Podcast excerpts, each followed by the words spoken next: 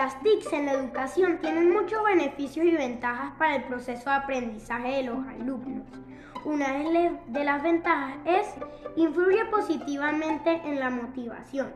Al contar con nuevas y novedosas herramientas, los estudiantes se encontrarán más motivados por aprender y ponerlas en práctica. Inclusive lo podían considerar como una manera entretenida y más dinámica para aprender. Aumentan el interés.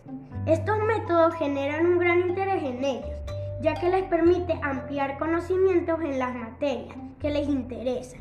Además, potencian la creatividad gracias a la infinidad de herramientas de que disponen. Más autonomía para los estudiantes.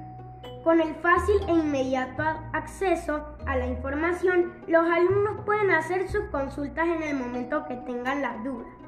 El gran número de canales y la cantidad de información fomentan la independencia del estudiante. Aprendizaje más enriquecedor.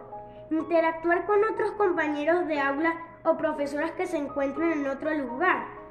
Intercambiar puntos de vista en tiempo real.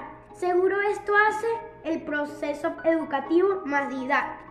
Recuerden chicos, en la descripción encontrarán nuestras redes sociales para que pregunten más cosas. Bye, hagan sus tareas.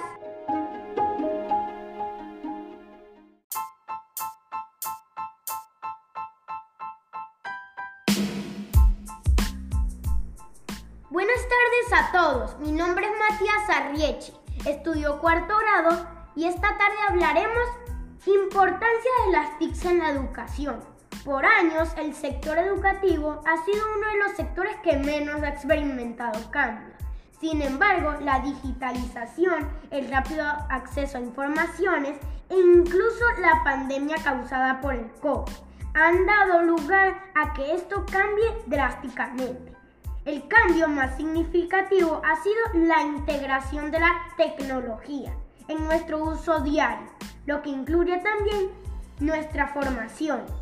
Los centros educativos tienen ahora el objetivo de implementar diferentes métodos y herramientas que les permite a los estudiantes facilitar sus procesos de aprendizaje.